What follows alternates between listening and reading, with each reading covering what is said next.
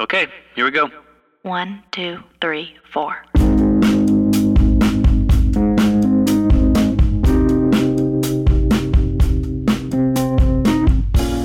And welcome. This is Curious Creative Conversations, an interview series with various members of New York's artistic community exploring their point of views on their work and its impact. I'm your host, Grace Lynch, and in the Man-Made Music Studios today is Jared Schonig, who is an accomplished drummer currently holding the drum chair of the Tony Award-winning play The Color Purple. So, hi, Jared. Hello. Thank you so much for being here today. My pleasure. Especially with such a busy schedule, as I know you have. You. So, just before we, dive into your work, as I've already mentioned, I would just love to hear a little bit about your background, where you grew up, how you first were introduced to drums, and what it is about the drums that stuck and propelled you forward. Sure, definitely. So I was born in Los Angeles, California. Mm-hmm.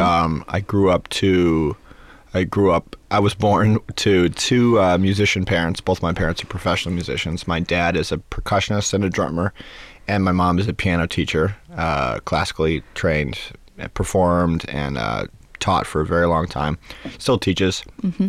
So I grew up with music in the house my whole life. I started on piano when I was about 4 and took serious classical piano lessons for about 10 years. Wow. And then had a brief stint on the oboe in middle school because you couldn't play the oboe in band, or you couldn't play piano in band, so I learned the oboe. It was very difficult. So you jumped straight for the double reed? Yes, it was difficult, but I enjoyed that also. I started making reeds in 8th grade. I was pretty heavy, as we say in jazz vernacular, heavy cat. Then I went to high school, my neighborhood high school, and I kind of wasn't doing much as far as music. Played a little bit of drums that year. I was in the drum line at that school, and it was really cool. But my parents kind of decided that that wasn't the right school for me, so they tricked me into auditioning at a music and arts magnet school that was far away from my house. I had to take a bus an hour every day each way. Wow. And I had played drums enough that I could do a really good audition, so I did that. And the school called back and said, we want you to be in one of our jazz bands. So my parents said, okay, I think we're going to do this. And I was really, really upset. I didn't want to switch high schools as a freshman. And, but, looking back, it was probably the best thing that ever happened to me, obviously, because that's what I ended up doing for a living. Yeah, so I got really into the drums in high school, and I was surrounded by some pretty incredible musicians who were, a couple years older than me. And it was great to kind of be in a community of really serious musicians who were young and doing and playing gigs and out in the world. So I was very inspired by both my teachers at that school. I had a private teacher, Jerry Califf, as well as the students who were there, as well as my parents. Mm-hmm. So then, if you already had this great built-in community out in LA, which is already filled with entertainment, what made you come out to New York?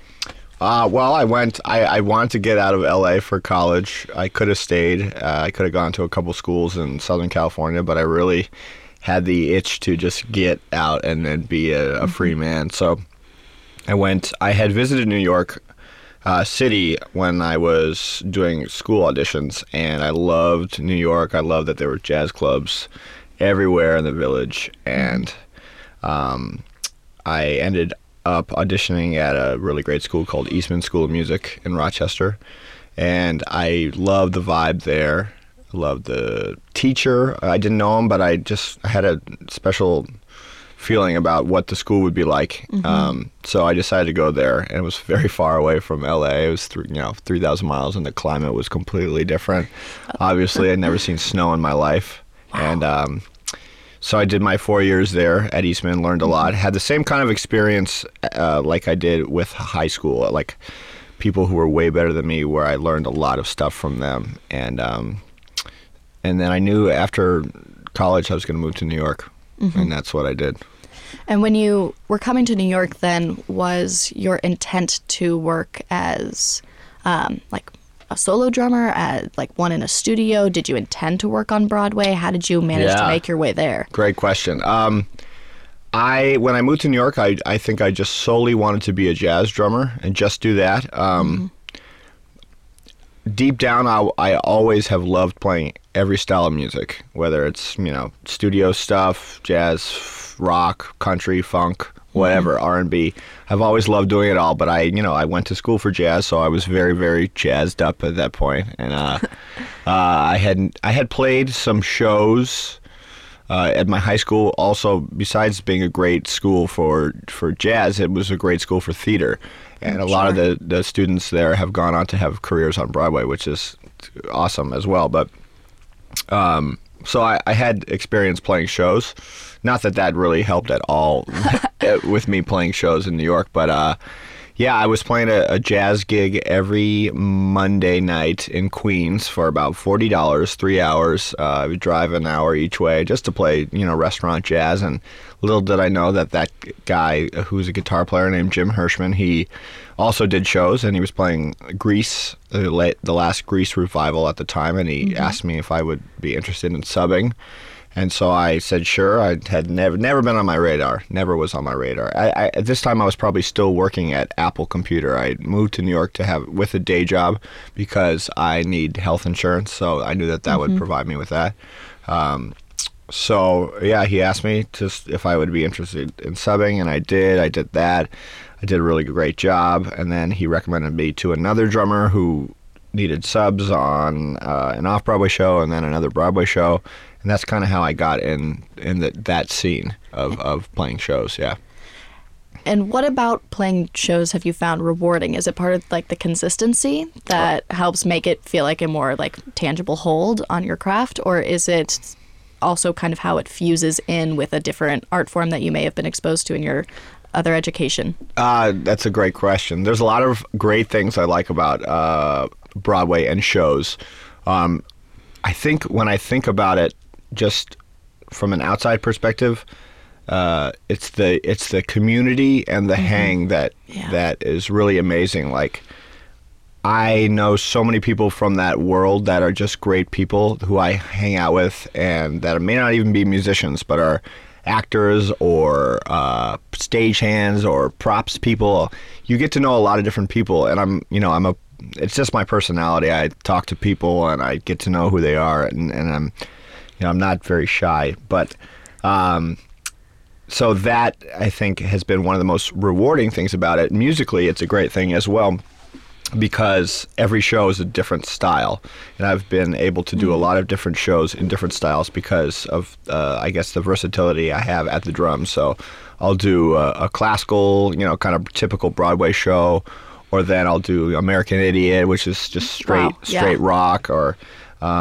Color Purple, which is very gospel-y, R&B, or Pippin, which is, typical theater-y, but with a kind of a heavy rock pop thing. And weren't you also the original drum track for Pippin from the book? Yeah. So what was that experience like? That was great. That was my first show. Wow. And it was very incredible. I still remember when I got the phone call. I was with my girlfriend, and it was very exciting. I did the cast rehearsals where I was told I had to write every single thing down that I was doing in cast rehearsals so that the choreographer would be cool and know that I was remembering how to do everything. So I took a lot of notes. I brought a lot of goodies to the dance rehearsals. And it was a lot of work. It was basically 3 weeks of 10 to 6, and then we went into tech, and that's another incredibly long process. Yep, Tech is madness, where you're doing 10 out of 12, 10 out of 12 hours for 10 days in a row or something. And then we did previews, and I couldn't take off. You have to do every single show, so you're doing 8 shows a week, and you really don't have any life, but it's very rewarding. Especially when you open and you have that opening night party. And musically, it was great, too. Mm-hmm. Just I met a lot of great people, and I had a few of my best friends were on that show who I had subbed many shows with before. So it was a very nice community and a great hang. Wow. And what are some of the other shows that you've worked on that you found particularly rewarding? Let's see. Next to Normal was a great... Next to Normal is one of my all-time favorite musicals, yeah. If not the top. Yeah. I think it's incredible. That was a really, really special special show because you were on stage. It was great music. Mm-hmm. That was the second show I ever subbed on, and I subbed a lot on it. And it's basically...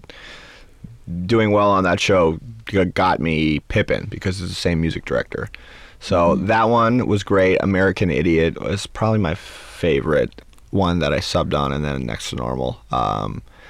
Spider-Man was really fun musically. Interesting. Godspell was fun because you were also kind of on stage, and it was at this circle in the Square Theater where every band member was out in the audience, and then they had built like a soundproof kind of dunk tank, I like to call it. I was out in the audience, and you had to go up these tiny, tiny little stairs, and you'd be afraid of falling every single time. That was cool. Yeah, I've done. Oh, Ghost was a lot of fun musically. It's great, and I haven't seen a lot of these shows, so I can't tell you if they were good. I just know how they were to play. Except American Idiot, I saw that. I loved it. And Next to Normal, I saw a bunch of times. Is that a slightly weird phenomenon to be so integral to how a show is perceived? Totally. But not necessarily see it. Totally. There is no rehearsal where the band comes in and watches the show they're going to score. It doesn't happen. It doesn't happen. All that really happens is that the orchestra will do a sits probe, which is that's the first time the band meets the cast, and you rehearse, but you're rehearsing in a sound, in a studio, and then you just are singing through the tunes, and that's it. So unless you do tech, which I did tech for, actually didn't do tech for Pippin, but I did tech for It Should Have Been You, which is the second show I did. So I saw that, and I wish I would have seen the other ones, because I still haven't really seen Color Purple. Color Purple is one of my favorites, obviously, too. But I still haven't seen that either, and I know that these shows are amazing, and I just... That's such a very unique, I feel, perspective on it. Because everyone else who's helping out has seen it, exactly. So many times their eyes bleed. But... Right. Only the musicians, because we're stuck in a pit or we're stuck in a room. Only if you're on stage do you really get to see what it's like. And then, half of those shows I've been on stage, I guess. And does it get any sort of, sense of tiring or repetitive to... Play 8 shows a week? Yeah, totally. But the answer to that is the 50% rule, which is a rule that's only applied to the musicians. And you basically, what it means is within a 3-month period, you have to be there for 50% of the shows only. And, when I sub out, I don't get paid, but my sub gets paid. And it's awesome. But I sub out to do other gigs, or I sub out to spend time with my girlfriend, or et cetera. But that's what makes it fresh and not as monotonous as it is. It gets, it's funny. It's like if a show is good enough, it doesn't get that boring. And this one, Color Purple, is still not boring at all. It's still great. That's fantastic. But I take off a lot too, though. And how would you contrast then that world and that sort of large scale yet repetitive lifestyle with recording in a studio, which feels like it's a much more singular event and very intimate. Playing live music or recording, there's something spontaneous about that, which it feeds another creative urge. Basically, when you go in a studio, you're kind of doing something perfect, but you get multiple chances to do something perfect. When you're doing theater, it's like being in this studio and you get one chance to do it perfect. So there's a lot of pressure in doing that. Having your own show, there's a little less pressure because you're not going to get fired. But when you are a sub, it's one of the most nerve-wracking things it is the only nerve-wracking thing I've ever had to do musically, actually. It's when you're a sub, you have to learn the show like the regular and play it exactly like him. And you get one shot, and that's it. Mm-hmm. If you do well, then they'll call you back. And if you don't, then they won't. Wow. Yep. You don't get a rehearsal. Right. Yeah. Yikes. It's a little nuts. And have you found the same community that you have with the theater in the more studio private recording world? Yeah, I would say the other world I'm in mostly is jazz world, and then I do, a lot of studio stuff too. But it's a little different. It's both worlds are very competitive. Sure. Because, there's not a lot of work to be had, but I think as a whole, everybody besides musicians are way more welcoming in the theater world. It's like actors, even though they're competitive, they're still friends with each other, and they still dig each other and support each other. And that's mostly true in the musician world and the Broadway world, but less true in the jazz world. Interesting. I would say. I have a lot of I know more. A good point. A good example is I know more drummers in the theater world personally because maybe because they sub for me, and that's probably why. Because you develop these relationships with other drummers because you're trusting them with your show. So I know a lot of guys real well, but I only know. I don't know the drummers in the jazz world as personally. I know them. I say, hey, can you cover this gig? I can't do it. But then I don't know how they play as well. It's just a little. Right. It's a little bit different. It's a little bit less personal. Yeah. And when you ask someone to sub for a show for you, do you ever walk them through the show? Yeah, definitely. Yeah. Some guys are more experienced than others, and you can trust them to just do it on their own. But if I've had a few first timers on the show that I go through things, I ask them specific questions to make sure that they know what I was doing there, and if they ask the right questions, then I know they're preparing well. Sure. As far as following certain cues or playing certain grooves a certain way that maybe it's not on the page, but maybe how I play it every night. Yeah. Their job is to come in and sound as close to me as possible. Interesting. Yeah. Wow. I feel like that would be really hard, particularly for something like drums where you have your own personal flair. It's the hardest book to sub on for sure. And because everybody hears the drums, everybody notices the drums. The actors come down when I come back from being gone, they say, "Yep, wasn't the same." So it feels good, but they also get pissed when I take off a lot because a show like this is very integral to the music. Yeah, absolutely. Yeah. And can you tell me a bit about the Wee Trio? The Wee Trio, yes.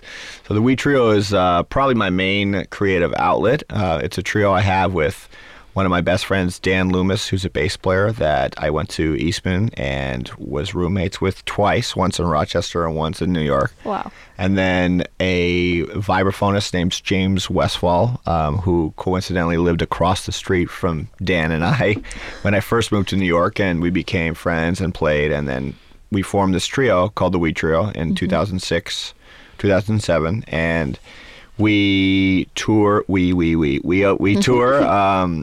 the States and in Canada, and we'll go to Europe sometime soon. We've released 4 records with the 5th on the way, and it's just a great. It's a band where we never rehearse because we want to play everything. Well, we rehearse a little bit, but not really. We want to play everything different every single time. So we have this core group of tunes. We got about 30 or 40 tunes that we play that we could call, but we don't want it to sound the same every night. So it's the complete opposite of a Broadway thing. I was about to say that's the exact opposite of theater in every capacity. But that's in the vein of jazz, the improvisational aspect. So that's an amazing group, and 2 of us only live here. James lives in Nashville, and before that he's lived in New Orleans for about 7 or 8 years. So it's a very special group, and we've kept it going even as one person has lived very, very far away. And have you ever been down to New Orleans to play with him there? Many times, about 10 times, I think. Wow. Yeah, New Orleans, one of my favorite cities. It's on the top of my list for U.S. cities to go to. Oh, you got to go to it. I heard the New Orleans Jazz Orchestra play at the Cal Performances Center in Berkeley, Zellerbach Hall, and I just about lost my mind. Oh, cool. I was dancing in the aisle. Oh, great. I just think they're incredible. Yeah, that's a great group. So have you been down there for the jazz festival? Yeah, we played it not this year, but last year, and it was amazing. Yeah. So what's the vibe of a large festival like that? I've done not a lot, but maybe a dozen of those festivals where you're playing for a couple thousand people in the audience, and it's pretty great. It's I imagine it's what a Broadway show would be like as an actor, because you're on stage and you see them. But playing those big festivals are a lot of fun. In some ways, I prefer a smaller venue, like somewhere between 100 and 400 seats, just because it's more intimate and you can play more dynamically. When you're at those festivals, playing on a big stage for a lot of people, you can't really play soft. It doesn't translate. So it was a lot of fun, though. The audience was going nuts, and it's great. And New Orleans is crazy. And 1 minute we're playing, the next minute there's thunderstorms, and it's the highest, craziest rain, and then it goes away 10 minutes later. It's really crazy. New Orleans has crazy weather. Yeah. It also just seems like a city of extremes regardless. Yes, it's very true. Appropriate that the weather would reflect that. Yes, very true. And I also heard that you did a great event at 54 Below, the Chaka Khan arrangement concert. Yeah, definitely. I just it was kind of just a pet project. Mm-hmm. But it seemed like a great merger of your two worlds in terms of your personal work and Broadway. Exactly. Yeah, I used a lot of so basically what it was a concert I put together of all Chaka Khan music from different albums that I really loved, and I got a bunch of different singers to sing different tunes from the Broadway or kind of studio world or gospel world, and they did an amazing job, and I put together a really, really great band of my buddies from either the jazz world or the Broadway world, and a lot of them do both like me. Mm-hmm. And it turned out really, really incredibly, and I want to do it again. It was very it was hard on my bank account, I'll say that. Sure. Because I wanted to take care of everybody and pay them what I would expect if I were doing a gig like that. So that being said, I'll do it again. I'll do it probably somewhere else where I could make a little bit more money, you know. So, yeah. But it was very cool artistically and like business wise. And is that something you see happening more and more regularly in terms of like different worlds of the artistic community kind of merging for specific activations? You know, there's a lot of crossover with many musicians, but I think that's a good question. I'm not quite sure how to answer it right now. I have to see how it plays out, because for a long time I kind of liked to keep my world separate, because one world might look down on the other world. You know, jazzers might look down at Broadway musicians as, I don't know, selling out or something like that, but then they come crawling because they need to make some money. So it's a very interesting thing, but a lot of the guys who do both are just great musicians and great people. Mm-hmm. So yeah, I like people who do both for sure. There's not many. There's not many drummers, and there are a few rhythm section players, but a lot of the horn players, reed players, and trumpet players are incredible jazz musicians who have been doing shows to just subsidize their lives for a long time, because it is a steady income, and it's and it can be great. And do you think that this new wave of people, you know, maybe doing both, and regardless of whether or not they're like embarrassed to say so, is a relatively new development? No. Or you think that's the way it's been for a while? I think that's been a wave for a while, and I actually think that it's good. I don't think there's going to be a new wave of people doing both, because these days kids who are coming from college, who are moving to New York, just want to play shows because they know that's how they can make money. They know they can't make money playing jazz or make a living playing jazz. You can make some money. So the problem with a lot of today's youth, young musicians, is that they haven't had an experience playing real music in the real world. They haven't played their $40 jazz gigs. They haven't gone on the road with a rock band. They haven't done that kind of stuff, but they just want to go straight to Broadway or to theater and make some money. And it's very reflective in their playing and their attitudes. You have to kind of pay your dues, and I don't think a lot of today's youth really understands that. Interesting. And do you think that that's a problem with how the schools or institutions that they're studying at are kind of sending them forward with that mentality? It could be. Or, I mean, jazz education is a very weird thing to begin with, and music education can be great. I couldn't tell you. I'd have to ask these kids and say, like, why do you just want to play Broadway? And then their answer will probably be, well, there's no money anywhere else. You know, it's like very hard to get a touring gig with a pop band or a touring gig with a big jazz group. I think they think it's easier to break into the theater world or more. Yeah, I don't know.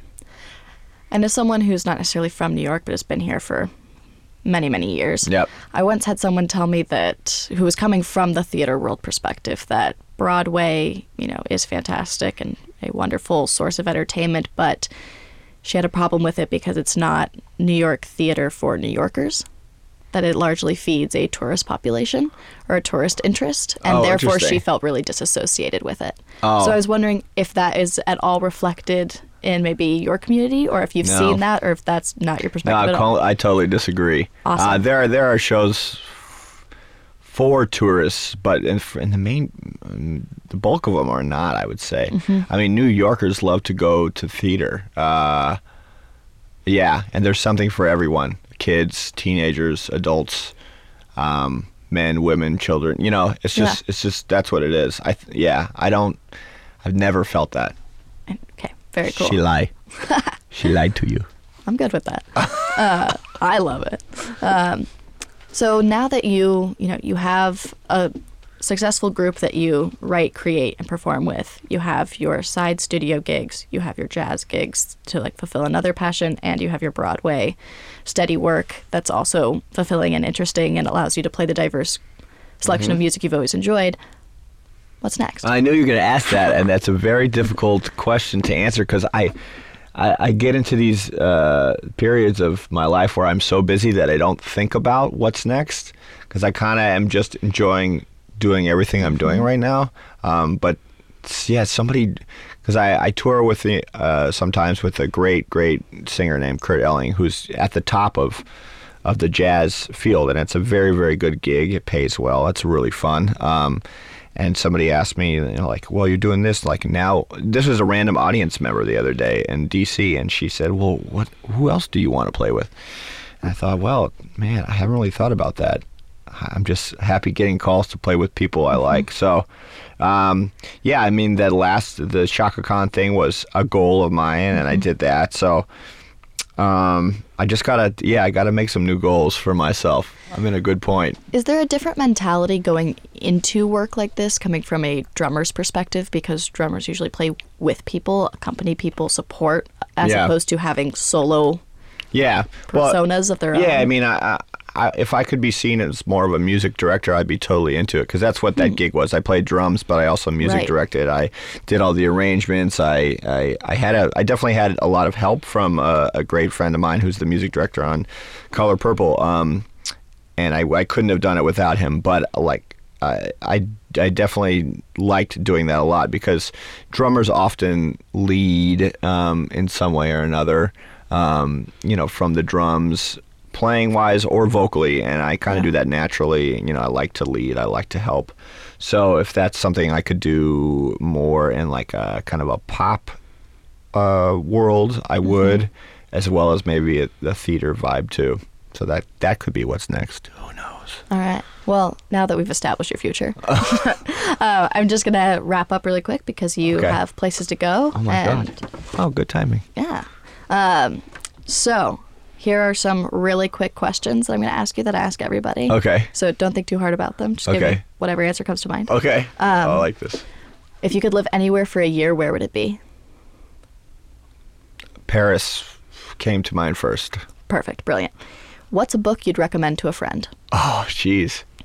I don't read that much, and my girlfriend hates that. Come back to that one. Okay. We'll come back to it. Oh, my gosh. It's embarrassing. It's okay. What's a movie you would not recommend to a friend? Oh, I don't watch bad movies. I make it a point not to see bad movies, and I just see the movies that I want to watch. So nothing. Nothing? Yeah. You've never even been disappointed by a movie? That's what blows my mind. You have impeccable taste is what we're learning from this. What is another profession you would love to try other than your own? Acting. Very cool. Is that just from being around actors so much? I was really into acting as a kid. I went to drama camps and stuff, and I still think that someday I'm gonna just switch professions and become an actor in my old age, fantastic. Or late middle age, something, whatever. Who is someone living or dead you'd like to have dinner with? Obama came to mind. Yeah, no, that is right on track. Okay. Okay, and then the final two. When's a moment you felt lost?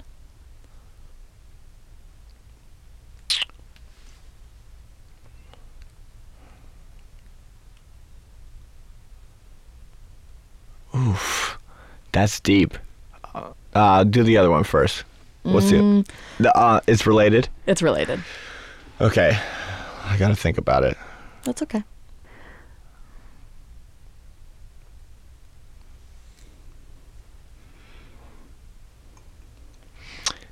That's a good question. I don't often feel lost, and I make it a point to not feel lost. I mean, I can think of like some unhappy moments, but not lost.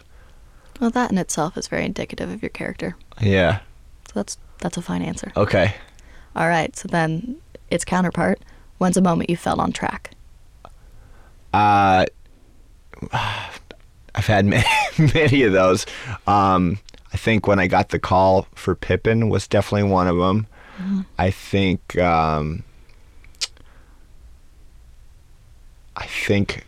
one is when I was with my girlfriend in Paris.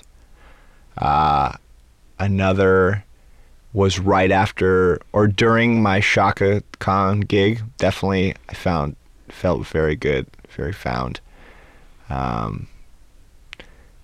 I felt like found almost every single time I was on stage playing American Idiot.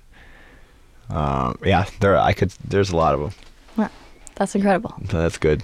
Okay, and now I lie. There's gonna be one more question. That's fine. Just to wrap up, you talked a lot about how you see like a younger generation entering the music field and how their perspective might be a little bit different. Mm-hmm. What is it that you would, not necessarily like great advice you'd give them, but what's advice that maybe you've lived by that's helped you move forward that you think could apply to more people? Well, it's something I was told by many, many people. Play every gig you can when you're able. So like you move to New York, you get called to do a bar mitzvah, do it. You get called to do a club date, do it. You get called to play a dance class, do it. Because that provides invaluable experience that you'll need going into whatever field of music that you eventually do. And nothing, when you're young and learning nothing, it should be beneath you musically. And I think some people don't have that attitude these days. Fantastic. I think that's great. Yeah. Well, thank you so much for coming. I know that you have a jam-packed schedule and a lot of things on your plate. Oh, and this was really valuable for me and for us and for everyone. Awesome. So really, thank you. I appreciate it. Oh, my pleasure. Thank you. Great questions. Very, very awesome. Happy to hear it. All right. We're good.